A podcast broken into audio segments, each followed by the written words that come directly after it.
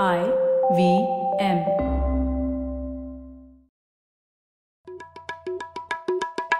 भाई हम हिंदुस्तानियों को बतियाना बड़ा पसंद है। बंगाली में अड्डा उड़िया में खोटी कन्नड़ा में हरटे और हिंदी में पुलियाबाजी। इस कला के लिए हमारी हर भाषा में एक शब्द है। तो प्रणय और मैं तो अक्सर मिलकर पुलियाबाजी करते ही रहते हैं। हमने सोचा कि आपको भी इसमें शामिल कर लिया जाए। तो आइए प्रणय और सौरभ के साथ करते हैं पुलियाबाजी। हेलो सौरभ कैसे हैं आप? बस बढ़िया प्रणय तुम बताओ? सौरभ आपने वो यूएन की रिपोर्ट पढ़ी कि नहीं? अभी जो आई है जिसने बोला था कि क्लाइमेट चेंज में संकट की घड़ी दूर नहीं है और 2040 में ही भीषण बदलाव आ जाएँगे भारत के जलवायु में। आपने सुना ना वो? हाँ बिल्कुल मतलब बहुत ही चिंता का विषय है और आजकल ये दिवाली का सीज़न और पंजाब में स्टबल बर्निंग चल रहा है तो सबके दिमाग में पॉल्यूशन तो बहुत हाई है ही, लेकिन हम सोचते हैं तो चार दिन की प्रॉब्लम है। हम्म सही बात है। हाँ और क्या लॉन्ग रेंज प्रॉब्लम है वो तो हम लोग ज़्यादा सोच ही नहीं पा रहे। और इसमें सौरभ, एक और इंटरेस्टिंग बात है कि आप कितना भी डेटा दे दीजिए इस बारे में कि क्लाइमेट चेंज हो रहा है वगैरह, फिर भी लोगों को कोई फ़र्क नहीं पड़ता और सरकारों को भी कोई फ़र्क नहीं पड़ रहा है।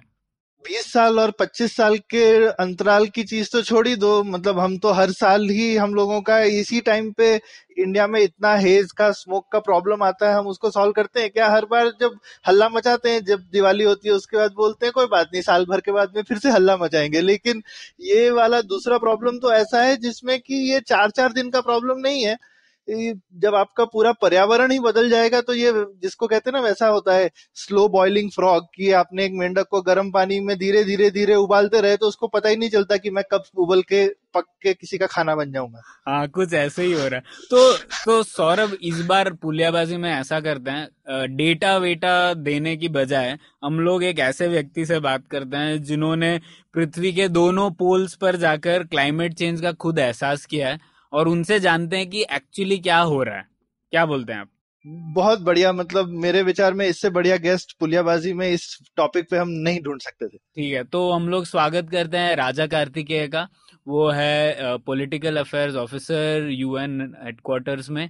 और वो बात करेंगे आज अपने एक्सपीरियंस के बारे में और उन्होंने उनकी बहुत ही बड़ी इंटरेस्टिंग जर्नी भी है कैसे वो क्लाइमेट चेंज के बारे में सोचने लगे और क्लाइमेट चेंज स्केप्टिक से थोड़ा बदल के अब क्लाइमेट चेंज के बारे में प्रचार भी कर रहे हैं। तो उनसे बात करते हैं इस विषय पे। स्वागत है आपका राजा। Thank you Pranay. आप दोनों से मिलकर बहुत खुशी हुई। बस मैं कहना चाहता हूँ कि ये मेरे निजी विचार हैं और निजी एहसास हैं हाँ। जिसकी बिना पे आपसे बात करना चाहता था।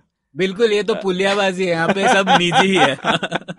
तो बहुत बढ़िया। और यूएन में पता नहीं कितने लोग हिंदी में सुनते होंगे हमारे विचार। जी।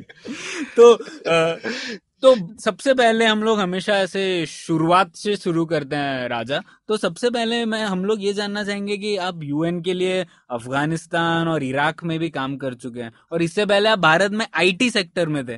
तो आपका मतलब ये जर्नी कैसा था? आप यहाँ पर कैसे पहुँच गए? जी मेरा सफ़र कुछ दिलचस्प रहा है। मैं बैंगलोर में कई लोगों की तरह सॉफ्टवेयर इंडस्ट्री में था सेल्स मैनेजर था अ, 2004 में।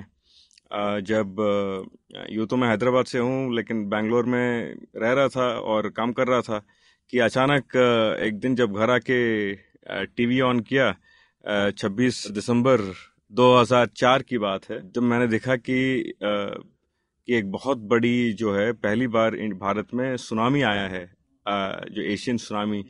और उसके जैसे जैसे उसके बाद तीन चार दिन में जिस तरह की कहानियाँ मैंने अखबारों में पढ़ा और जो जो टीवी में देखा, उससे मेरा, मुझे बहुत छू गया बल्कि तो मैंने कैसे न कैसे इंडियन एयरफोर्स और से बात करके मैं अंडमान निकोबार में पहुँच गया, कार निकोबार आइलैंड में। मेरे पास ज़्यादा छुट्टी नहीं थी बट ईयर एंड था तो ऑफ़िस में कुछ में मेल डाल के चला गया। हम्म। और वहाँ पहुँच के देखा कि जो हो सकता है मैं मदद करूँ। हम्म। वहाँ पे जाके देखा जो जो देखा मुझे तो लगा कि यहाँ पे कोई न्यूक्लियर बॉम्ब फटा है। बीस हज़ार की के का पॉपुलेशन था कार निकोबार में सुनामी से पहले। और उसमें पाँच हज़ार यानी एक चौथाई लोग सुनामी में चले गए। लगभग हर family was affected by the tsunami और कई लोग जो बचे थे, वो सब आइलैंड के भीतर छिप गए थे जंगलों में। तो मैंने सीएसएफ के साथ काम करते हुए, मैं एक लौता सिविलियन था वहाँ पे, लेकिन मेरी कुछ स्किल्स थी, उनको भी ठीक है उन्होंने कहा कि चलो साथ में देखते हैं क्या कर सकते हो तुम। तो जंगलों में लोगों को ढूंढा, कहाँ कहाँ जो छिपे थे, उनको रिलीफ सप्लाईज पहुँचाए। फिर इसी दौरान एक ये भी तजुर्बा हुआ कि लोगों को पहुँचने का रास्ता नहीं था क्योंकि जो पहले सड़क था उसको तो समंदर खा गया। तो फिर जंगलों में ढूंढते निकला मैं तो एक रात कुछ ट्राइबल्स के साथ जा रहा था वहाँ पे, लोकल ट्राइबल पॉपुलेशन के साथ।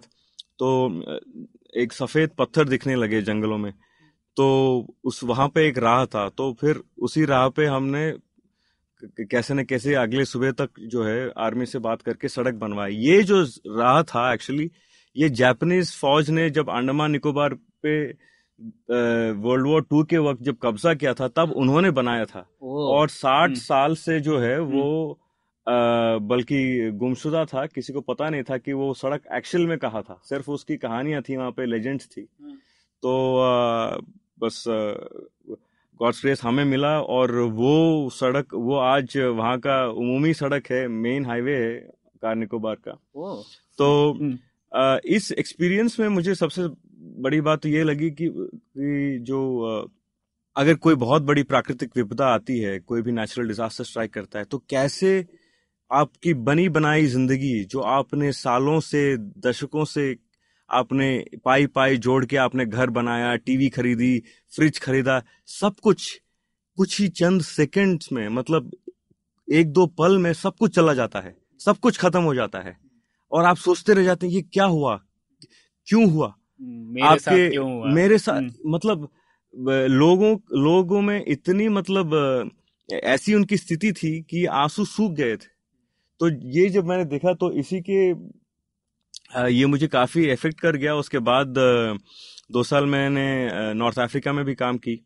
पर वो मेरे साथ रहा और उनकी आँखें और उनकी नज़र जो थी सुनामी के विक्टिम्स की तो वो मेरे साथ रह गया हमेशा। तो उसके बाद मैंने जैसे तैसे इंटरनेशनल रिलेशंस स्टडी किया और uh, मैंने यूएन ज्वाइन की uh, 2011 में और मेरी पहली पोस्टिंग हुई अफ़गानिस्तान में। और अफ़गानिस्तान में जो मेरी मेरा काम था वो that was actually to work on peace processes तो मैंने ग्राउंड लेवल पे काम किया कई जगह पे ट्राइब्स के बीच में मीडिएशन किया जो पानी के डिस्प्यूट्स थे लैंड के डिस्प्यूट्स थे और इन्हीं कई डिस्प्यूट्स की वजह से, जो कि नेचुरल रिसोर्सेस के वजह से था, लेकिन ये सारे डिस्प्यूट्स जाके जो है पॉलिटिकल डिस्प्यूट्स बन गए हैं अब। और इन एन एनवायरनमेंट एक ऐसे देश में जहाँ पे आर्म्स का बहुत ज़्यादा सरप्लस आर्म्स हैं तो ये डिस्प्यूट्स बहुत ही जल्दी वायलेंट बन जाते थे। जहाँ पे जुडिशियल सिस्टम पूरी यू नो तहस नहस हो चुका था you know because of thirty years of civil war तो ये चीज़ें जो है, बहुत ही जल्दी इंसर्जेंसी में यू नो तब्दील होने में कुछ ज़्यादा टाइम नहीं लगता था। तो ये मैंने अफ़गानिस्तान में देखा। तो मैंने चार साल अफ़गानिस्तान में था, उसके बाद जब मैं इराक गया और वहाँ पे मैंने दो साल काम की वहाँ पे मैंने देखा कि इसी तरह से टिग्रिस और यूफ्रिटिस नदियाँ मतलब जो कि the cradle of human civilisation मानव नागरिक सबसे का पहली सबसे पहली संस्कृति वहाँ वहीं से जहाँ मेसोपोटामिया हम्म। और बेबीलोन की जो है आज अगर आप वहाँ पे देखेंगे तो ये नदियाँ सूख रही हैं। इसके बल जैसे टर्की ने डैम्स बनाए तो इराक में डाउनस्ट्रीम उसका इफ़ेक्ट हो रहा है। और जैसे तैसे क्लाइमेट वहाँ पे ऐसे बदल रहा है कि बेबीलोन जो कि दुनिया की सबसे one of the most fertile areas माना जाता है वहाँ पे आप देखेंगे तो नमक ज़मीन पे नमक का एक परत बना हुआ है मीलों तक। एक सफ़ेद परत। आप देख के तो मुझे पहले लगा कि ये, कहीं बर्फ़ तो नहीं है। लेकिन इतनी धूप में अगस्त की धूप में इराक जैसे देश में बर्फ़ कहाँ से आएगा? तो फिर लोगों ने बताया कि भाई ये तो नमक है सर नमक। नदी से नमक। मतलब आप सोचिए कि क्या हालत हो चुका है। और इसके रीजन से मैंने देखा कि मेरा जो काम था as a political affairs officer मेरा काम ये था मैं to mediate in peace processes तो सुलह कायम करना शांति कायम करना बिटवीन ग्रुप्स फिर मैंने देखा, लेकिन मेरा काम तो मुश्किल ही होता जा रहा है। और इसलिए क्योंकि इन सब के पीछे एक बहुत ही बड़ा मोगैम्बो, एक बहुत ही बड़ा विलन था इन सारे डिस्प्यूट्स के पीछे। और वो कोई एक दाइश जैसा ग्रुप ही या कोई ही नहीं था, बल्कि इन सबसे बड़ा एक विलन था।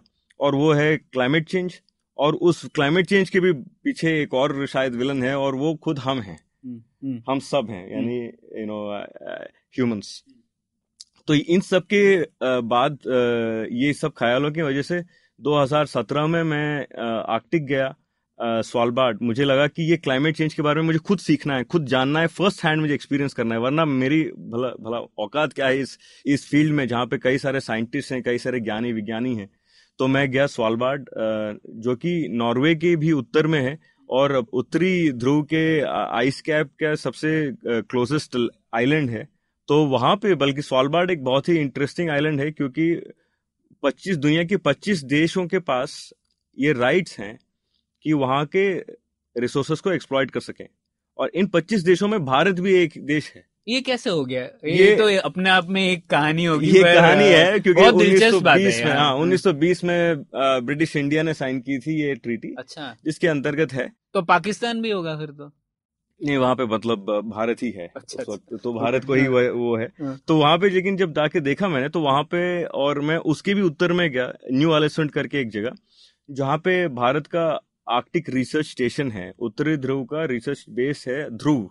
अच्छा। तो मैं ध्रुव में गया और वहाँ के साइंटिस्ट से मिला। तो जैसे तैसे उनसे जो चीज़ें मैंने सुना कि ये क्लाइमेट चेंज जो है, ये कोई मनगणत कहानी नहीं है, ना ही और उन्होंने जो साइंटिफिक फैक्ट समझाए कि कैसे ग्लेशियर्स में छेद करके वो एयर बबल्स के आइस का सैंपल्स निकालते थे और उस आइस के अंदर जो एयर बबल्स कैप्चर्ड थे, हज़ारों साल पुराने एयर बबल्स उसमें से एयर हर एक एयर बबल के अंदर उस जमाने के के एयर का सैंपल होता है। हम्म, हम्म, तो उसको कंपेयर करके वो पता लगा सकते थे कि कैसे आज के- प्रदूषण के लेवल्स क्या हैं और आज कैसे हमारा यू नो एयर का क्वालिटी बदला है। बदला। तो जैसे कार्बन डेटिंग करते हैं उसी तरीके से यहाँ पे एक और नया तरीका था बिल्कुल, बिल्कुल। हम्म, पॉल्यूशन डेटिंग बोल सकते हाँ एयर क्वालिटी डेटिंग ही है एंड अच्छा। तो उससे जो कई चीज़ें सामने आई कि आर्कटिक तो ज़रूर जो है और आर्कटिक का समर जो है काफ़ी बढ़ता जा रहा है। तो मैंने ये जाके देखा मैं आर्कटिक नॉर्थ पोल के इतने पास था पास मतलब लगभग it was the closest point of land लेकिन मैंने देखा कि हर चारों ओर मतलब जैसे हरियाली ही है और इतनी हरियाली मतलब टुंड्रा की हरियाली जो है फैलती जा रही है। हम्म। अ, जो कि दिखने में तो खूबसूरत है लेकिन सोचने में एक्चुअली बहुत ही ये भयानक है। क्योंकि इसका मतलब ये है कि Arctic summers are increasing and the ice caps the glaciers are actually melting जो वहाँ पे परमानेंट आइस कवर रहा है। तो उसके बाद मैंने तय किया कि इसके और गहराई तक जाना है इस मामले के और मैंने फैसला किया है कि पृथ्वी की दूसरी छोर पे जाके भी मैं देखूँ। तो इसी के वजह से मैं जो है इस साल फरवरी में अंटार्कटिका गया और आप जैसे जानते हैं अंटार्कटिका का समर होता है करीब दिसंबर में शुरू होता है सदर्न हेमिस्फीयर में। तो मेरे ख्याल से मैं पहला शायद हिंदुस्तानी था जो पृथ्वी के दोनों छोर एक साल में जाके आया। और मेरे लिए ये बहुत ही फख्र की बात थी और साथ में लेकिन जो मैंने देखा वहाँ पे उससे थोड़ा काफ़ी कंसर्न भी फील हुआ मुझे। चिंता भी मुझे लगी क्योंकि जब मैंने अंटार्कटिका में जाके देखा तो जहाँ पे सी आइस का पहले बहुत सारा था सी आइस वो श्रिंक होता जा रहा है। और दूसरी बात मैंने ये देखी कि जो ब्लैक आइस कहते हैं मतलब जो कि ग्लेशियर्स के सबसे नीचे की पार्ट में होता है जो आइस वो जो है समंदर के ऊपर फ्लोट हो रहा है। मतलब ये आइस इतना ट्रांसपेरेंट रहता है कि इसे ब्लैक आइस कहते हैं। और ये ये कुछ एक लाख डेढ़ लाख साल पुराना आइस है जो कि ऊपर दिखना ही नहीं चाहिए या दिखेगा भी तो छोटे छोटे पीसेस पे और यहाँ पे बड़े बड़े चंक्स नज़र आ रहे थे हमें अंटार्कटिका के हम्म। समंदर में हाँ। और और- ये मतलब पहले नहीं होता था ये नया चीज़ है इतनी तादाद में तो नहीं इतनी अच्छा। इत, इस इसमें तो नहीं हम्म। और जो साथ में मैं एक एक्सपीडिशन के के साथ में गया था दो ट्वेंटी फोर्टी वन और वहाँ पे हमारे साथ में कई क्लाइमेटोलॉजिस्ट भी थे और कई बल्कि people of different varied background से और जैसे जैसे मैंने लोगों से बात किया मुझे ये लगा कि जो अंटार्कटिका और आर्कटिक में हो रहा है बल्कि Arctic is shrinking faster Arctic का जो आइस कैप है वो अंटार्कटिका के मुकाबले बहुत जल्दी श्रिंक हो रहा है। लेकिन जो हो रहा है this is an irreversible process हो चुका है। और इस मामले को लेके मेरे ख्याल से भारत में अभी भी जो है इतनी ज़्यादा समझ नहीं है या एक्सपोजर नहीं है लोगों में। कि इसके वजह से क्या इम्पैक्ट हो, हो सकता है तो राजा आप अंटार्कटिका कैसे पहुँचे पर आप कहीं किस तरफ़ से गए मतलब इतने अलग अलग हम अर्जेंटीना से गए थे और मैं अर्जेंटीना के सबसे दक्षिणी जो बंदरगाह है हम्म। उशुआइया हम्म। वहाँ से शिप लेके गए और अंटार्कटिक सर्कल क्रॉस किया हमने तीन मार्च को ये आप ग्रुप के साथ लैंड हाँ जी। हम्म। तो उसके बाद शिप में गए लेकिन उसके बाद ग्लेशियर्स के फेसेस स्टडी करने जाते थे कायाक में जाते थे और वहाँ का वाइल्ड लाइफ भी काफ़ी दिलचस्प है। वेल्स और पेंगुइन्स और सील्स जो हैं मतलब उनको कोई डर नहीं है लोगों से क्योंकि वो इतने ज़्यादा उन्होंने ह्यूमन के साथ कभी इंटरेक्ट देखे ही नहीं है। हम्म। तो राजा आप बात कर रहे थे आर्कटिक और अंटार्कटिक की तो क्या बदलाव दिखे आपको और क्या समानताएँ और क्या फ़र्क है आर्कटिक और अंटार्कटिक में? देखिए एक मुझे बहुत अच्छा सवाल है। एक्चुअली मैंने देखा कि, कि हम सोचते हैं दोनों ध्रुवों के बारे में। जब सोचते हैं तो बस हमारे दिमाग में आता है बर्फ़। बर्फ़ हाँ सिर्फ़ बर्फ़। बर्फ़ हाँ? मुझे भी वही लगता है हाँ, हाँ. तो हाँ बिल्कुल सर्दी तो बहुत है दोनों जगह पे। आ, लेकिन अंटार्कटिका में ज़्यादा आर्कटिक के मुकाबले।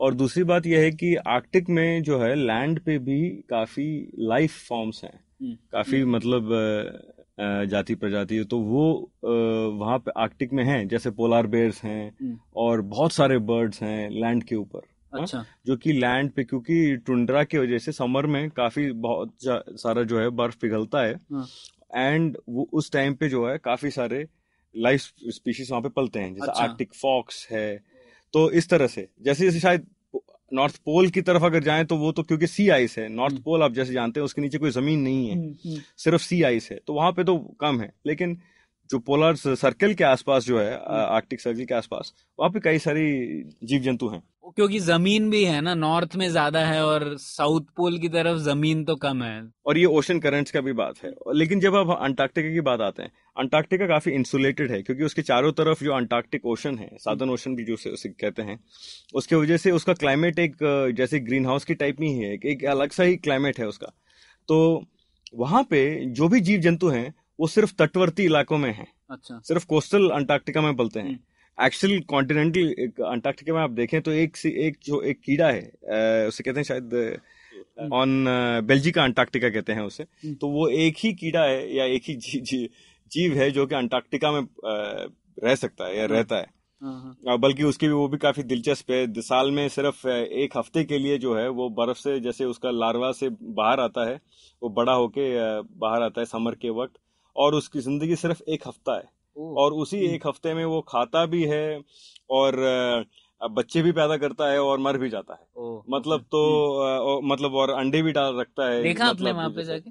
बेल्जिका अंटार्कटिका दिखा नहीं क्योंकि वो खासकर समर में थोड़े बाद में आता है। हम अच्छा। समर के बिगिनिंग में गया था मैं उसके बाद में। तो इस तरह से जो है आ, काफ़ी स्पेशल है अंटार्कटिका। लेकिन जो तटवर्ती इलाके हैं वहाँ पे वो वहाँ पे बहुत सारी जो है स्पीशीज हैं। और वहाँ पे एक बहुत इंपॉर्टेंट स्पीशीज के बारे में मैं कहना चाहता हूँ क्योंकि जिसे कहते हैं क्रिल क्रिल एक किस्म का जू प्लैंकटन है। हम्म। एक देखने में कुछ कह सकते हैं कि प्रॉन के जैसे दिखता है। हम्म। और ये जो है इसे की स्टोन स्पीशीज माना जाता है। क्योंकि क्योंकि इसे पेंगुइन भी खाते हैं सील्स भी खाते हैं। हाँ सील्स शायद कम पेंगुइन्स खाते हैं और वेल्स खाते हैं। हम्म, तो ये जो है अभी लेकिन हाल ही में क्या हो गया कि क्रिल में जो है एंटी उसमें एंटीऑक्सीडेंट प्रॉपर्टीज़ हैं। तो हम्म। कई सारे जो है मछुआरे बहुत बड़े बड़े मछुआरे दुनिया भर से आके मतलब ट्रॉली फिशिंग ट्रॉलर्स आके वहाँ से क्रिल को पकड़ के टन्स में जो है ये मेडिसिन बना रहे हैं। चाइना में वगैरह इसके जो बल्कि अमेजोन पे बिकता भी है ये अच्छा। क्रिल का। हम्म।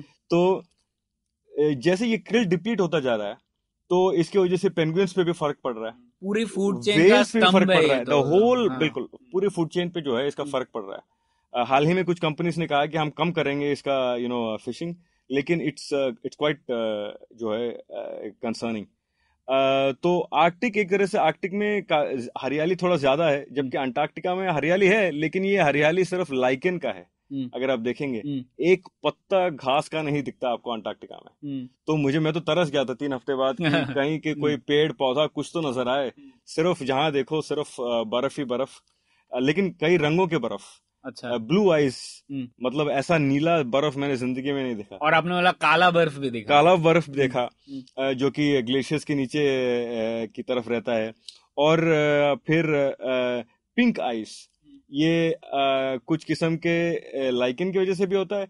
और फिर दूसरा पिंक आइस इसलिए भी होता है क्योंकि ये क्रिल को खा के पेंगुइन्स वहाँ पे अपना छोड़ देते हैं। तो उसकी वजह से जो है सारा बर्फ़ पिंक में ये हो जाता तो ये काफ़ी इंटरेस्टिंग कई रंग नज़र आए। बर्फ़ में मैंने इतने रंग कभी नहीं देखे। बर्फ़ से हम सिर्फ़ सोचते हैं सफ़ेद, लेकिन हरा और लाल गुलाबी और नीला बर्फ़ और काला बर्फ़, यानी कि पाँच रंग देखे मैंने बर्फ़ में। वाह, हम लोग तो शायद कभी अंटार्कटिका जाएँगे नहीं, पर आपके ज़रिए ही हम लोगों ने थोड़ा पिक्चराइज कर लिया।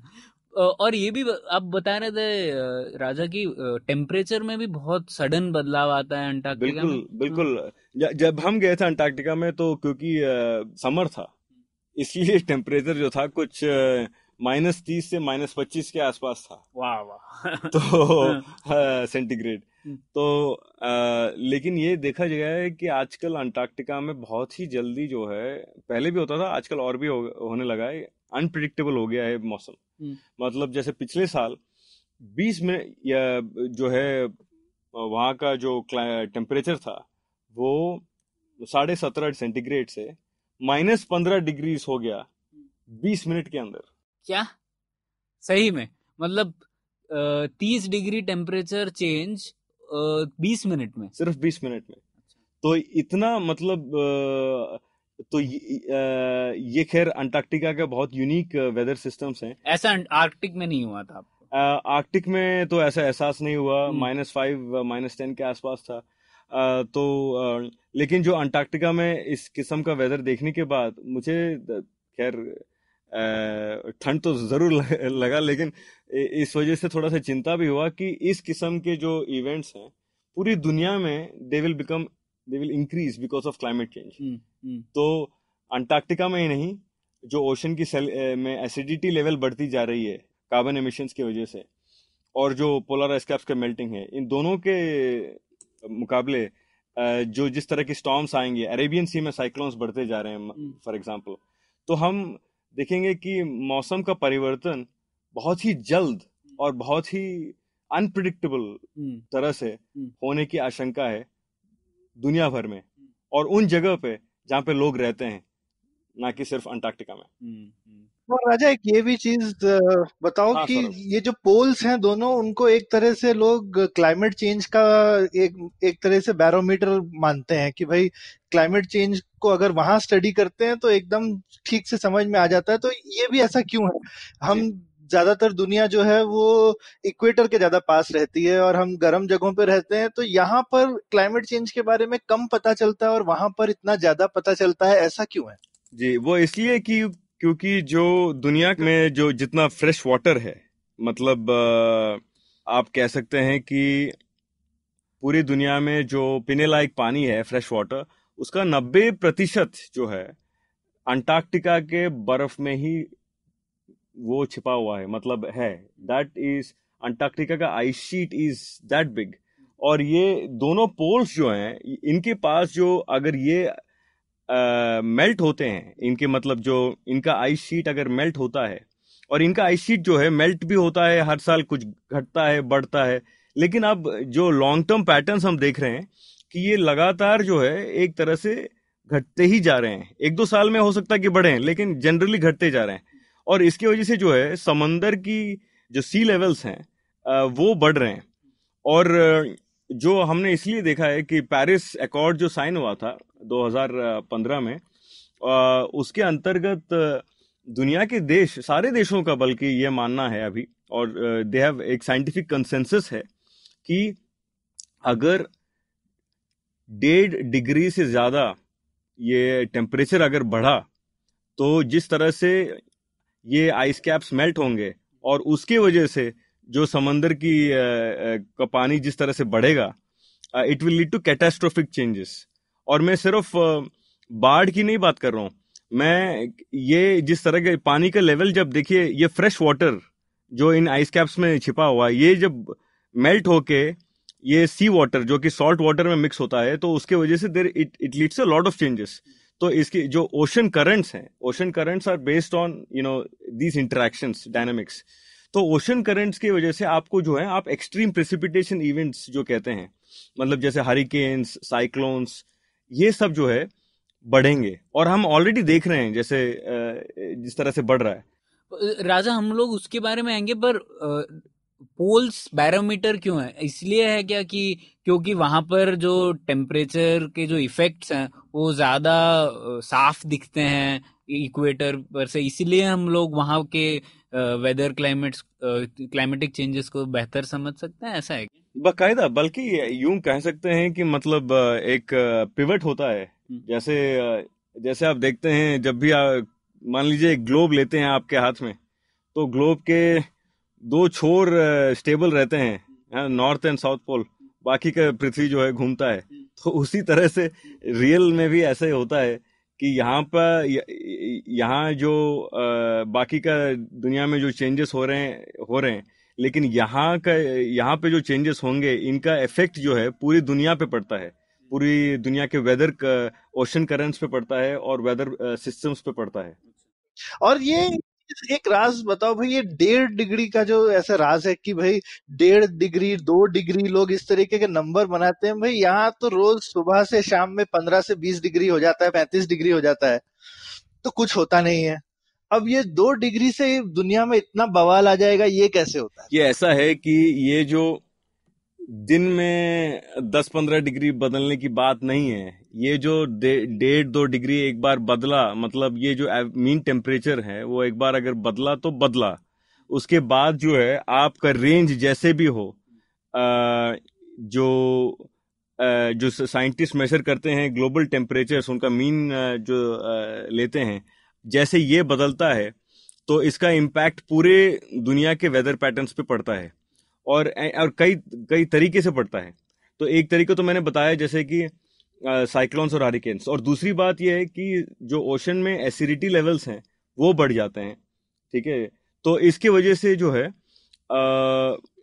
not only will it have an impact on fisheries मतलब जो uh, मछली की जो है संपदा उस पर भी but it also has a huge impact on again on ocean currents तो अभी जो है साइंटिस्ट स्टडी कर रहे हैं इसके सारे इम्पैक्ट्स लेकिन इतना पता है हमें कि अगर दो डिग्री और वर्स्ट के सिनारियो ढाई डिग्री का अगर इंक्रीज हो गया तो उसके बाद मान लीजिए कि जिस तरह से हम जानते हैं life as we know it will really really change पृथ्वी के कई जगह पे जो है, पानी के समंदर के नीचे हो जाएँगे, कई जगह पे अकाल आएगा, कई जगह पे जो है ऐसा सूखा पड़ेगा जैसे कि हमने सदियों से ना देखा हो। तो ये थोड़ा सा रिकैप करने के लिए सिंपल भाषा में राजा ये तो एक तो चीज़ ये क्लाइमेट चेंज का जो बेसिक वजह है मैं उस पर भी थोड़ा रिकैप करना चाहता था अपने श्रोताओं के लिए। तो और मेरी एक समझ में अगर कुछ भूल चुका है तो उसको ठीक कीजिएगा। तो मेन इशू ये रहता है कि अब हम इंसान जो है वो अपने बेसिकली जो भी हम चीज़ें करते रहते हैं अपनी रोज़मर्रा की ज़िंदगी में ही, जैसे घर में हमारे एसी है, हम चीज़ों को यूज़ करते हैं जो फैक्ट्रियों में बनती हैं, हम बिजली यूज़ करते हैं जिसके लिए कोयला जलाया जाता है, गाड़ियाँ चलाते हैं, कोई भी जिन काम को करने से कार्बन एटमॉस्फेयर में रिलीज़ हो जाता है, उससे बेसिकली एटमॉस्फेयर और ज़्यादा ज़्यादा गर्म होता जाता है और उससे फाइनली क्लाइमेट चेंज हो रहा है। ये ये समझ ठीक है क्या ब्रॉडली बिल्कुल बिल्कुल सही कह रहे हैं। और जिस तरह से ये ट्रांसलेट होता है तो लेटेस्ट रिपोर्ट में जैसे विशेषज्ञों ने कहा है हवा की तेज़ी में दो से ग्यारह प्रतिशत की इंक्रीज होगा जिससे कि जो ये जो साइक्लोन्स हो रहे हैं ये इनकी जो डिस्ट्रक्टिव पोटेंशियल है ये बढ़ेगा। ऊपर से जो बारिश होता है इनके वजह से आ, इन साइक्लोन्स की वजह से उसमें करीब 20 प्रतिशत ज़्यादा रेनफॉल होगा। और ये पिछले साल एक हरिकेन हार्वी करके आया था अमेरिका में, उसमें देखा गया था, बल्कि it was a classic example of what can happen Indian Ocean में साइक्लोन्स कहते हैं अटलांटिक में हरिकेन्स कहते हैं अटलांटिक और पैसिफिक में। तो ये पाँच कैटेगरीज में होते हैं। तो हम ये देख रहे हैं कि पिछले कुछ दस सालों में कि कैटेगरी फोर और कैटेगरी फाइव मतलब जो हाईएस्ट कैटेगरी के हरी, जो हरिकेन्स कहिए या साइक्लोन्स कहिए इनकी ताज़ा ज़्यादा हो गई है। And they are happening more frequently than ever before और ये बारिश और तूफ़ान के अलावा और भी कुछ मतलब पानी का लेवल बढ़ेगा तो ऐसा होने वाला है क्या कि जो मतलब कोस्टल एरिया है, अभी जैसे केरल में खूब बारिश हुई थी तो बारिश तो हमने देखा बहुत तेज हुई, लेकिन क्या मतलब जो कोस्टल एरियाज़ हैं वही क्या डूब जाएँगे क्या? ऐसा भी होने की संभावना है। बिल्कुल, ये कोस्टल एरिया से मतलब तटवर्ती इलाकों से ज़्यादा इसका जो है इम्पैक्ट पड़ेगा, इसका फ़र्क पड़ेगा। आप देखेंगे जैसे कि दो, दुनिया के दो बहुत ही ज़्यादा पॉपुलेटेड एरियाज़ उत्तरी भारत और उत्तर पूर्वी चाइना में जो है क्लाइमेट हम्म। चेंज का बहुत फ़र्क पड़ने वाला है। ये कैसे ये थोड़ा दिलचस्प बात है क्योंकि हम लोगों को अभी तक लगता है कि तटवर्ती इलाकों में ही प्रॉब्लम होगा और लोग वहाँ से अंदर आ जाएँगे पर आप कुछ अलग कह रहे हैं तो ये थोड़ा बताइए हम। हाँ मतलब नॉर्थ इंडिया में तो हम लोगों को लगता है कि कुछ होने वाला नहीं है पानी थोड़ा ऊपर आ जाएगा पर अपन का क्या जाता है? जैसे बिल्कुल जैसे आप जानते हैं कि भारत का जो आ, मौसम है वो एक उसमें कुछ सेट पैटर्न्स हैं। हम्म। तो भारत की और हम मानसून पे काफ़ी डिपेंडेंट हैं। और इसी मानसून के आते जो है हमारे यहाँ पे आप जानते हैं जैसे राजस्थान पे एक लो प्रेशर एरिया बनता है जिसकी वजह से हाँ। अक्टूबर हीट कर उत्तरी भारत में पड़ता है। इस तरह कुछ सेट पैटर्न्स हैं। अब इन पैटर्न्स में चेंज आने की आशंका है। बल्कि ऐसा माना जाता है कि 2050 तक हम कुछ नॉर्थ इंडिया में ह्यूमिडिटी लेवल्स जो हैं कुछ पिचासी प्रतिशत हो जाएँगे। मतलब आप देखिए, पिचासी प्रतिशत ह्यूमिडिटी लेवल्स ऐसा होता है कि सांस लेना मुश्किल होता है। आदमी को बाहर काम करने में मतलब इतना पसीना आता है कि बहुत ही मुश्किल होता है काम करना। तो इसके चलते जो है, आप ये कह सकते हैं कि खेती करना बहुत ही मुश्किल हो जाएगा उत्तरी भारत में। और इसका ये भी देखा गया है कि ऑलरेडी जो भारत में तेलंगाना और फॉर एग्जांपल भारत में जो सुइसाइड्स हुए हैं, एक स्टडी आया था, जिसमें ये पाया गया कि करीब करीब ग्यारह हज़ार जो किसानों की जो खुदकुशी हैं they have been linked to climate change alone मतलब मौसम के परिवर्तन के साथ हमारे किसान जूझ नहीं पा रहे हैं, और उनके टेक्निक्स और उनके प्लांटिंग मेथड्स और उनके क्रॉप सिलेक्शन मेथड्स की क्या क्या उगाएँगे, उसमें तब्दीली ना कर पाने की वजह से और उसकी वजह से बढ़ते हुए जो उधार की वजह से करीब ग्यारह हज़ार हमारे किसान जो हैं अपनी जान खो बैठे हैं। और लेकिन लोगों में अनफॉर्चुनेटली अभी तक इसकी जो है पूरी जानकारी नहीं है। हम्म, हम्म। अच्छा तो आप बोल रहे हैं कि नॉर्थ इंडिया में जैसे अकाल पड़ सकता है या फिर क्रॉपिंग पैटर्न चेंज हो जाएँगे तो उससे क्या फ़र्क पड़ेगा? सिक्योरिटी डायमेंशन पे भी बहुत कुछ फ़र्क पड़ेगा इससे?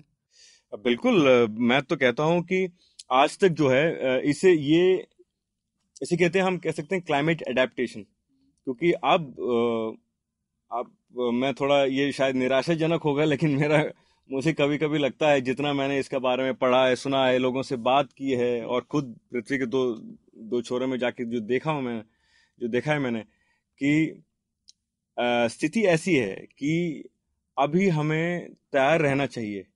जो जो इवेंट्स होंगी अब क्योंकि क्लाइमेट चेंज बहुत आगे जा चुका है। आप कैसे, हमें एमिशंस तो कम करने ही हैं, हमें ज़्यादा पेड़ डालने हैं डालने चाहिए। और हमें बिल्कुल जो है, हमारा जो कंजम्पशन है इलेक्ट्रिसिटी का वो कम करें। कोयले का कंजम्पशन तो बिल्कुल ही बंद कर दे 2050 तक। विंड और सोलर पावर इंक्रीज करें। एग्रीकल्चर टेक्निक्स को भी बदलें।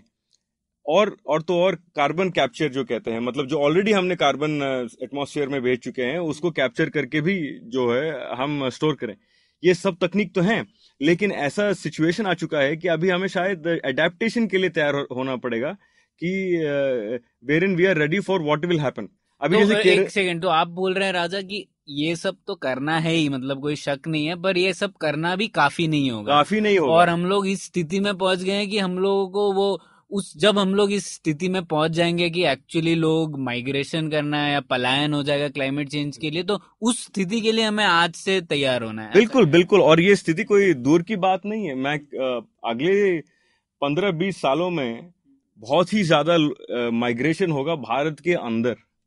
आप देखेंगे कि माना जाता है कि भारत में कुछ पाँच करोड़ लोगों को मूव करना होगा क्लाइमेट चेंज की वजह से। इसका मतलब यह है कि पाँच करोड़ लोगों का मूवना आप सोचिए जब पिछली बारी जब भारत में इतना बड़ा जब ये सिर्फ़ भारत के अंदर बाय द वे। अंदरूनी में बात बता रहा हम्म। हूँ जो पड़ोसी देशों से लोग आएँगे वो अलग बात है। हम्म, बांग्लादेश आप जैसे जानते हैं बहुत ही ज़्यादा ऑलरेडी होने वाला है। सुंदरबंस में जो क्लाइमेट चेंज के इम्पैक्ट और जो sea levels rising sea levels हैं। तो आप जानते हैं बांग्लादेशी माइग्रेशन की वजह से भारत में किस तरह का पॉलिटिकल सिचुएशन के सवाल आ चुके हैं। हाँ। असम में नेशनल रजिस्टर कैसे कैसे हो हाँ। चुका है पॉपुलेशन रजिस्टर तो इस तरह का और भी सो और पिछली बार ही जब मैं 1971 में जब एक करोड़ लोग के आसपास जो इंडिया में आ गए थे हम्म, तो भारत तो उनको ईस्ट पाकिस्तान से तो भारत ने तो मतलब जंग ही छिड़ गया था। हाँ हाँ तो इस तरह के मतलब जब भारत के अगर भीतर ही अगर पाँच करोड़ लोग आएँगे और बांग्लादेश जैसे देशों से भी ज़्यादा लो- और लोग आएँगे तो आप सोचिए क्या सिक्योरिटी एनवायरनमेंट पैदा होगा। एक बात। दूसरी बात कि भारत के प्रदेशों में भारत के अंदर जो है कई सारे मतलब विभिन्नता में एकता हम जो कहते हैं तो बहुत सारी विभिन्नताएँ हैं। तो आ, हम देख चुके हैं जैसे कि मुंबई में कुछ सालों पहले जैसे कुछ रा, राजनीतिक पार्टियों ने कहा कि बिहार के लोगों को नहीं आना है यहाँ पे। हम्म, और उसको लेके तनाव पैदा हो गया था और हम्म। कई सारे अटैक्स कई सारे ये हुआ। आप सोचिए सिर्फ़ मुंबई जैसे एक शहर में ऐसा हो सकता है। तो पाँच करोड़ लोग अगर उत्तरी भारत से दक्षिण भारत पश्चिमी भारत कहीं भी और जाएँ तो इस मूवमेंट की वजह से क्या इम्पैक्ट होगा? भारत में 40 लाख जो हैं फिशरमैन हैं मछली पकड़ने वाले इनका जब लाइवलीहुड मुश्किल हो जाएगा और इनको दूसरी अ, अ, कामों में लगना होगा हो सकता है कि इसके वजह से जो है हम प्रांतीयवाद बढ़ जाए। हम्म, हो सकता है इसके वजह से हम कह सकते हैं कि जैसे जैसे जो पहले जाएँगे ये नौजवान यू नो लड़के जाए चले जाएँगे दूसरी जगह पे और अ, वहाँ महिलाएँ रह जाएँगी तो उसकी वजह से उनके जो जेंडर रोल्स में फ़र्क पड़ेगा कि ज़्यादा अगर औरतें काम करने भी लग जाती हैं वहाँ पे कि खेतों में वगैरह मान लीजिए। तो उसके वजह से जो सोशल इम्पैक्ट होगा वो भी एक होगा कि उसको अपोज करने वाले होंगे। एक्सट्रीमिज्म इस तरह से बढ़ सकता है। और ये मैं कोई अ, आपको कहानी नहीं बता रहा हूँ मैं आपको ये चीज़ें दूसरे देशों में हो हो चुका है ऑलरेडी साउथ सुडान में आप देखिए जिस तरह से रिसोर्स डिस्प्यूट्स पानी और मछली पकड़ने को लेके it has led to has led to a lot of uh, you know uh, polarization uh, मैं साउथ सुडान और सोमालिया की बात कर रहा हूँ। और इसी तरह से नाइजीरिया में क्लाइमेट चेंज की वजह से जो कई सारे जो अभी बोको हराम से लेके कई सारे जो इश्यूज़ आ रहे हैं, इसमें क्लाइमेट चेंज का बहुत बड़ा हाथ माना जाता है। तो इराक और अफ़गानिस्तान में तो खैर, मैं खुद आपको फ़र्स्ट हैंड बता सकता हूँ कि कहाँ कहाँ पे क्लाइमेट चेंज की वजह से सिक्योरिटी हैज़ बिन इम्पैक्टेड तो ये सारी चीज़ें जो इन कई देशों में हो चुके हैं, ये हमारे भारत में भी हो रहा है बल्कि हम शायद इसका अभी तक जो है गहराई तक जा नहीं पाए बल्कि ये और भी होगा। तो we need to start preparing we need to take some measures for climate adaptation हाँ और ये एक दिलचस्प बात इसलिए भी है क्योंकि अक्सर ये माना जाता है कि ये क्लाइमेट चेंज विदेशी ताकत होगा कोई षड्यंत्र तो नहीं है हमारे इकोनॉमिक समृद्धि को रोकने के लिए। हम्म। पर आप ये कह रहे हैं कि जो भी हो साइंस ने तो बता दिया है कि ये होने वाला है। और हम लोग उसकी तरफ़ अग्रसर हैं तो चाहे उन्होंने किया हो या हमने किया हो या और, और किसी तीसरे लोगों ने किया हो फ़र्क हमको पड़ने वाला ही है तो हमें इसके लिए तैयार रहना ही है इससे हम बच नहीं सकते बिल्कुल मतलब देखिए षड्यंत्र है हम कह सकते हैं लेकिन एक बात तो है ज़ाहिर सी बात है कि क्लाइमेट में बदलाव ज़रूर आ रहा है हम्म। अगर आप कोई कहे कि इसमें हम मतलब ह्यूमंस का कोई हाथ नहीं है हम्म। जैसे कोई इसमें कोई ह्यूमन एजेंसी नहीं है कि हमारे वजह से कार्बन एमिशन से नहीं हो रहा है। ठीक है कोई आर्ग्यू करे लेकिन क्लाइमेट चेंज हो ज़रूर रहा है। आप देखेंगे कि प्री इंडस्ट्रियल लेवल्स मतलब मान लीजिए 1840 1850 के मुकाबले आज का टेम्परेचर एक डिग्री ज़्यादा है। हम्म। This is a scientifically proven fact which is you know acknowledge widely और अ, हमारे ही देश में अगर आप देखेंगे तो कुल्लू मनाली में जैसे 30-32 डिग्री के टेम्परेचर हो गए थे अभी 2016 की बात बता रहा हूँ मैं। हम्म, हम्म, तो ऐसा हीट वेव्स आए हैं कि हमारे बुज़ुर्ग कहते हैं कि हमने तो कभी देखा ही नहीं इस तरह का। और तो और हाल ही में जो केरल में जो बारिश हुआ कि सौ सालों में ऐसा बारिश देखा नहीं गया। उसके पहले 2005 में मुंबई में फिर उसके बाद दूसरी बारी फिर जब मुंबई में कुछ साल पहले हुआ जिस तरह का बाढ़ हुआ जो हमने बारिश हुआ। हमने ये जो इवेंट्स हो रहे हैं ये तो सच्चाई है ये तो हम देख ही रहे हैं। हम्म। और इसके वजह से हम सब भी इफेक्टेड थे। हम कैसे मना कर सकते हैं कि ये शायद षड्यंत्र हो या ना हो लेकिन हमें तो तैयार रहना है कि ये सारे इवेंट्स जो हैं और भी बढ़ेंगे। और पहले भी जैसे दुनिया में ये चीज़ ऐसा भी नहीं है कि पहली बार हो रही है। जैसे लाखों साल पहले हम्म। दुनिया में आइस एज होती थी पूरी दुनिया बड़ी आइस में कवर्ड थी और उसके बाद में वो चेंज हुई थी कुछ और वजहों से शायद। अभी शायद हम वजह हैं उसकी। लेकिन दुनिया में ऐसा भी नहीं है कि क्लाइमेट बदलता नहीं है। क्लाइमेट बदलता है और उस बदलाव में बहुत सारे अब पहले एक वो वूली मेहमत और किस किस टाइप के जंतु होते थे, वो गायब ही हो गए क्लाइमेट इतनी ज़्यादा बदली। तो अभी हम इस क्लाइमेट के इतने आदि हैं, अगर ये क्लाइमेट ज़ोर से बदलेगी तो उसका फ़र्क तो हम पे पड़ेगा ही। ऐसा तो है नहीं कि पड़ेगा नहीं तो हमें तैयार तो रहना चाहिए। ये मुझे लगता है डिबेट फालतू की है कि शायद हमारी वजह से हो रहा है, नहीं हो रहा है, जैसा आपने कहा, हो तो रहा है। तो हमें इसके लिए रेडी रहना चाहिए। बिल्कुल, पृथ्वी एक सिस्टम है। हमारे बॉडी की तरह ही पूरी पृथ्वी जो है, एक सिस्टम है। और चेंजेस तो आते हैं, इसके, इसमें जैसे हमें सर्दी जुकाम हो जाता है, इस पृथ्वी को भी जो है, एक, सर्दी जुकाम, बुखार जैसी कई चीज़ें यू नो आ सकते हैं। We have to acknowledge the fact that हमें इसके बारे में पूरी तरह से अभी तक पता नहीं है, लेकिन इसका जो इम्पैक्ट है, हम ऑलरेडी देख रहे हैं। इसी की वजह से कई विशेषज्ञ मानते हैं कि इस ईरा जो है, हम, जिसमें हम जी रहे हैं, जैसे जुरासिक एज रहा है और तो होलोसीन जो कहते हैं एक और है हम शायद इसे कलयुग कहें, इसे जो है विशेषज्ञ कहते हैं एंथ्रोपोसीन ईरा, जिसमें कि मानव के वजह से प्रकृति में कई तब्दीलियाँ आई, कई चेंजेस आ रही हैं। और वो चेंजेस आते हैं मतलब वो रॉक स्टार में गाना है ना भैया मतलब वो नेचर के रक्षक, मैं भी नेचर तो हम भी इस सिस्टम का ही पार्ट है और इस सिस्टम को बदल रहे हैं शायद।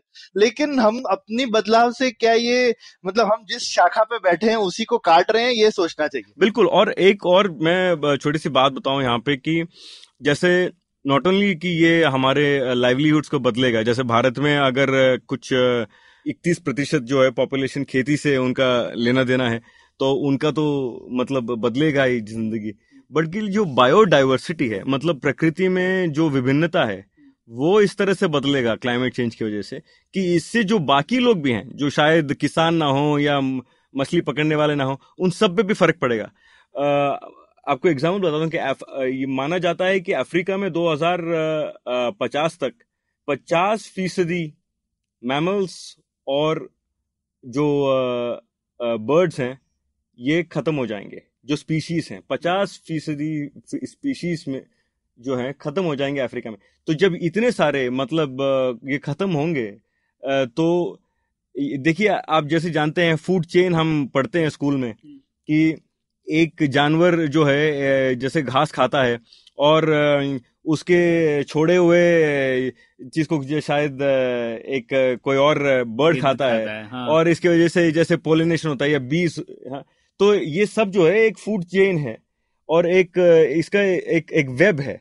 तो अब ये वेब में अगर आप कुछ स्पीशीज निकाल देते हैं तो फिर क्या होता है? पूरा सिस्टम कोलैप्स हो जाता है। जैसे आपने ताश के पत्तियों के साथ एक घर बनाया हुआ हाँ। है इस वक्त प्रकृति में आपने उसमें से चंद पत्तियाँ निकाल दी तो उसके बाद क्या होगा? पूरा ही गिर जाता है। तो ये पचास फ़ीसदी अगर स्पीशीज कम हो जाएँगी अफ्रीका में और इसी तरह से भारत में तो अभी तक एस्टिमेट्स पूरी तरह से आए नहीं है। लेकिन स्पीशीज जब खत्म हो जाएँगी तो इसका तो सब पे ही फ़र्क पड़ेगा। और इसमें जैसा मुझे समझ में आ रहा है कि ये ये बहुत ऑब्वियसली बहुत ही संजीदा और एक बहुत ही पेचीदा इशू भी है। तो एक तरफ़ हमको ऑब्वियसली क्लाइमेट चेंज की वजह से इतने ज़्यादा फ़र्क आ रहे हैं, जिसकी वजह से लाइवलीहुड्स में फ़र्क पड़ने वाला है, लोगों के ऊपर में मतलब सिक्योरिटी इश्यूज़ आने वाले हैं हेल्थ इश्यूज़ आने वाले हैं। और दूसरी तरफ़ हम एक इस जद्दोजहद में भी लगे हुए हैं कि इतनी दुनिया में जो गरीबी है, उन लोगों को गरीबी से निकाल करके दुनिया में ज़्यादा तरक्की लाई जाए। और ये दोनों चीज़ों में कभी कभी ऐसा लगता है जैसे जंग हो रही है, क्योंकि जैसे लोगों का तरक्की की एक निशानी है कि आप क्या कंज्यूम करते हैं? मतलब अगर आपके घर में कुछ नहीं है बिजली नहीं है, पानी नहीं है तो ऑब्वियसली आपका कंजम्पशन कम है तो आप तो बहुत इको फ्रेंडली हैं कहने को। लेकिन वो ज़िंदगी भी कोई वो ज़िंदगी तो हम किसी पे विश नहीं करना चाहते। हम तो सब चाहते हैं कि सब लोग उस ज़िंदगी से निकल करके ऐसी ज़िंदगी में आए जिसमें जैसे हम हम आप रहते हैं, जहाँ पे रहना पीना खाना अच्छे से हो रहा हो। लेकिन जो अच्छे से रहना पीना खाना है, वो ही कंजम्पशन लेवल बढ़ाता है और वो फाइनली कहीं आपका कार्बन फुटप्रिंट जिसको बोलते हैं कि आप कितना कार्बन कंज्यूम कर रहे हैं।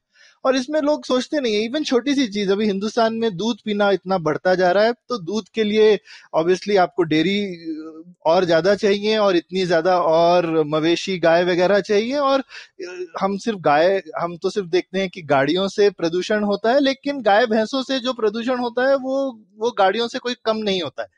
तो उन सबसे भी तो इन सब के बीच में क्या ऐसा आपको लगता है ऐसा ये जो द्वंद है इसका क्या उपाय है? मतलब हम सब लोग सब कुछ छोड़ ओड़ के जैसा कुछ लोग बोलते हैं कि भाई ऐतिहासिक मानव की तरह रहने लगे या फिर इनका इसका कुछ और आपको लगता है उपाय है? वैसे सौरभ जो लोग बोलते हैं कि वापस हमें गाँव में चला जाना चाहिए वो खुद ही शहरों में रहते हैं। कौन रहना चाहता है गाँव में? नहीं तो हाँ वो तो बिल्कुल ठीक बात है। तो वो सब लोग शहर में रह के दूसरे लोगों को बोलना चाहते हैं प्लीज़ तुम गाँव में ही रहना। लेकिन लेकिन हाँ। लेकिन ये आर्गुमेंट हाँ, में तो एक वज़न है कि जब करोड़ों करोड़ों और जो लोग हैं उनका कंजम्पशन लेवल बढ़ेगा। जैसा आप कह रहे हैं कि नॉर्थ इंडिया में ह्यूमिडिटी बढ़ेगी फिर उसका एक ही इलाज है कि एयर कंडीशनिंग बढ़ेगी ना इंडिया में। फाइनली हमको चाहिए कि इंडिया में और एसी लगे ताकि लोग और आराम से और अच्छे से काम कर सकें। पर हर एयर कंडीशनर जो है वो इतनी ज़्यादा ग्रीन हाउस गैसेस प्रोड्यूस करता है। तो अब उनका आपस में इन इन चीज़ों को आपस में हम किस तरह से रिकनसाइल करें? देखिए सौरभ की दो लेवल्स पे जो है हमें चेंजेस करने की ज़रूरत है। एक है पॉलिसी लेवल और दूसरा जो है लाइफस्टाइल लेवल सरकार कदम उठा रहा है। जैसे हम नेशनल सोलार रिन्यूअल मिशन है और रिन्यूएबल एनर्जी पे काफ़ी सारा आप जानते हैं जैसे कुछ पहलू ऐसे आए थे, कुछ मतलब पहल ऐसे आए थे। जैसे कि इरिगेशन कैनल्स पे सोलार पैनल्स को लगाना तो इस तरह के जो है इंडिया कई चीज़ों में एक बहुत बड़ा सोलार फार्म बल्कि केरला केरला में बना है। तो विंड पावर में भी हम कोशिश कर रहे हैं। न्यूक्लियर पावर पे कुछ साल पहले काफ़ी था, खैर उसके कई और इश्यूज़ भी थे। तो हम इन्वेस्ट ज़रूर कर रहे हैं। तो पॉलिसी लेवल पे लेकिन क्या अभी, लेकिन हमें क्लाइमेट एडेप्टेशन को लेके कोई पॉलिसी नहीं है भारत में। बिल्कुल ही नहीं है। तो ये माना जाता है कि कोई प्राकृतिक विपदा आएगी तो उसमें तब देख लेंगे इसके लिए नेशनल डिजास्टर मैनेजमेंट एजेंसी है हम्म। और एनडीए में देख लेगा और हर स्टेट का जो है होम मिनिस्ट्री कोशिश करेगा उस वक्त पुलिस भेज देंगे सीआईएसएफ भेज देंगे लोगों को रेस्क्यू कर देंगे थोड़े बोट बना देंगे पेपर में छप जाएँगे खत्म हो गया you know prime minister's relief fund को पैसे दे देंगे रिलीफ फंड्स में अपना जमा किया खत्म हो गया और और कुछ ना हुआ तो एक्स ग्रेशिया पेमेंट तो रहता ही है, जो, जो तो। हो गया सो हो गया हम्म, हम्म। तो लेकिन ये काफ़ी नहीं है। आपको जो है मतलब policy there needs be a policy for climate adaptation in in India जो है नहीं इस वक्त।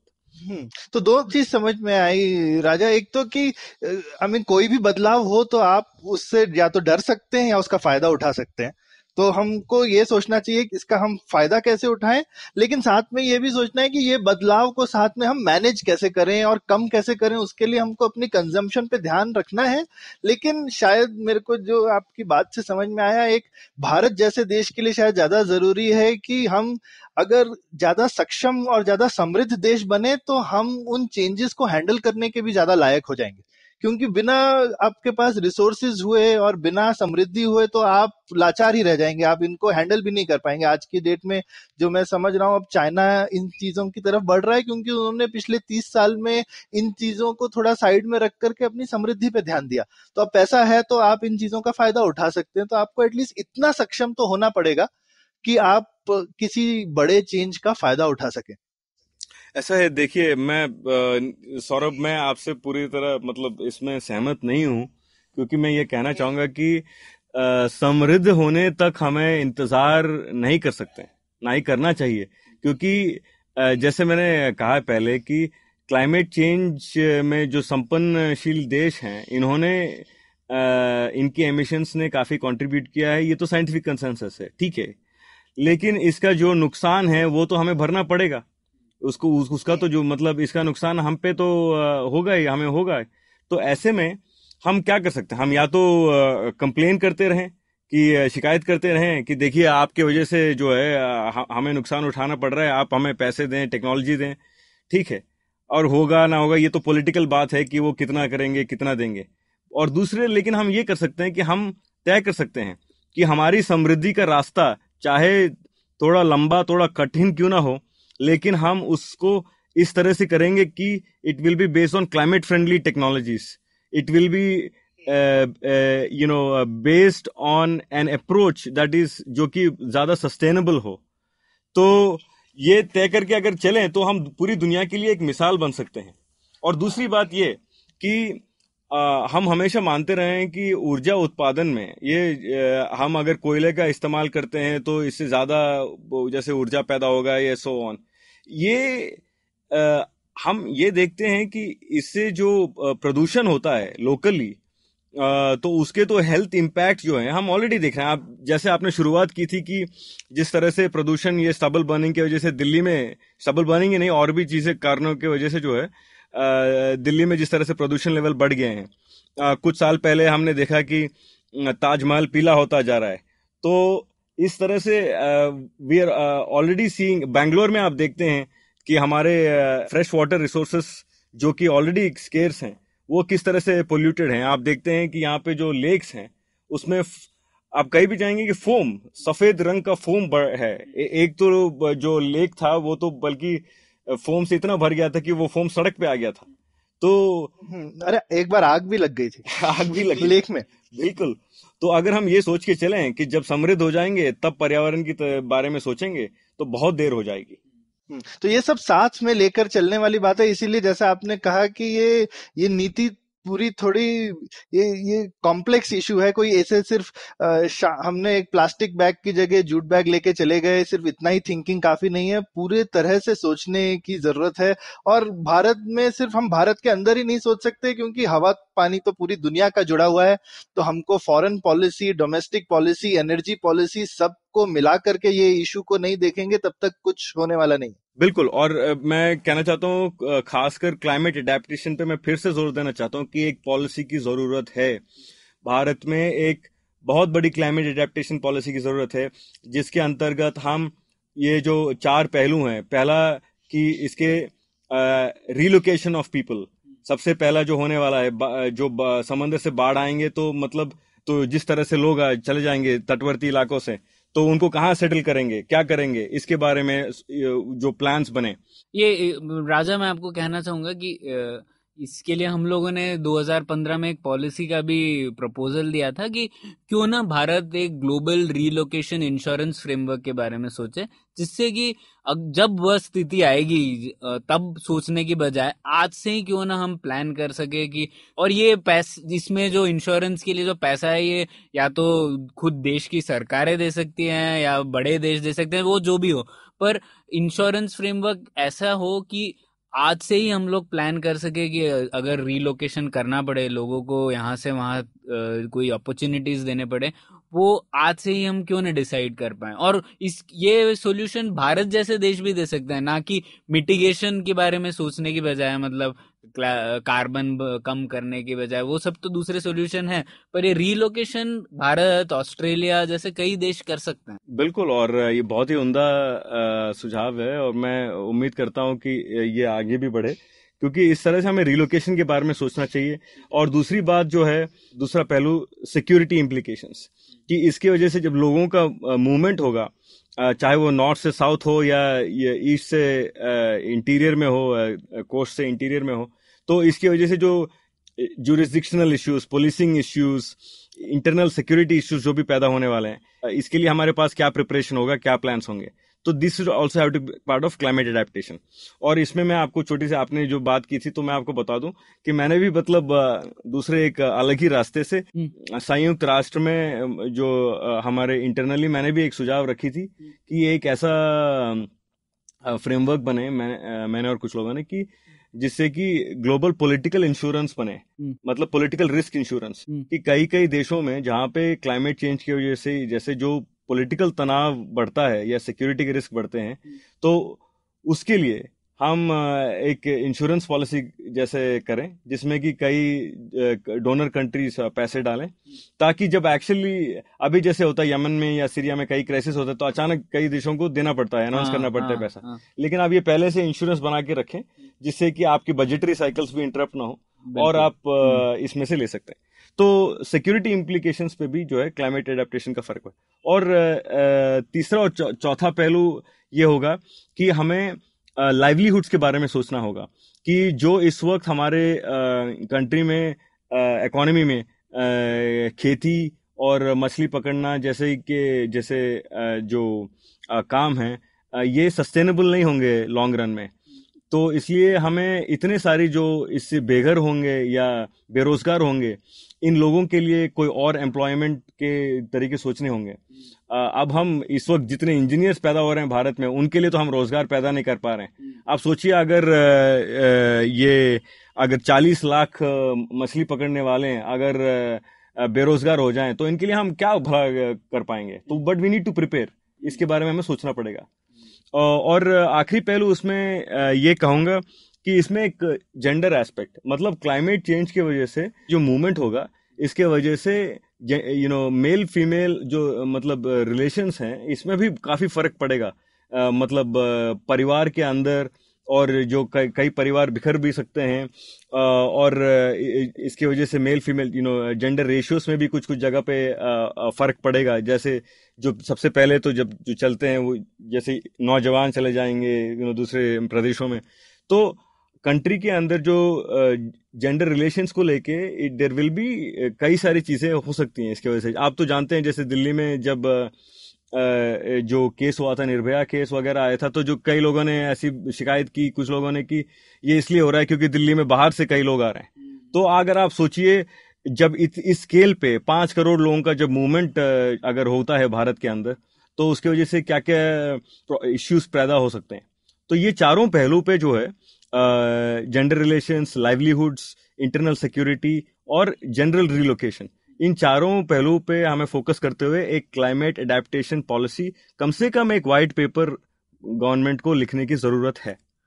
और राजा ये तो आपने बहुत बढ़िया बात की कि सरकारों को क्या करनी चाहिए।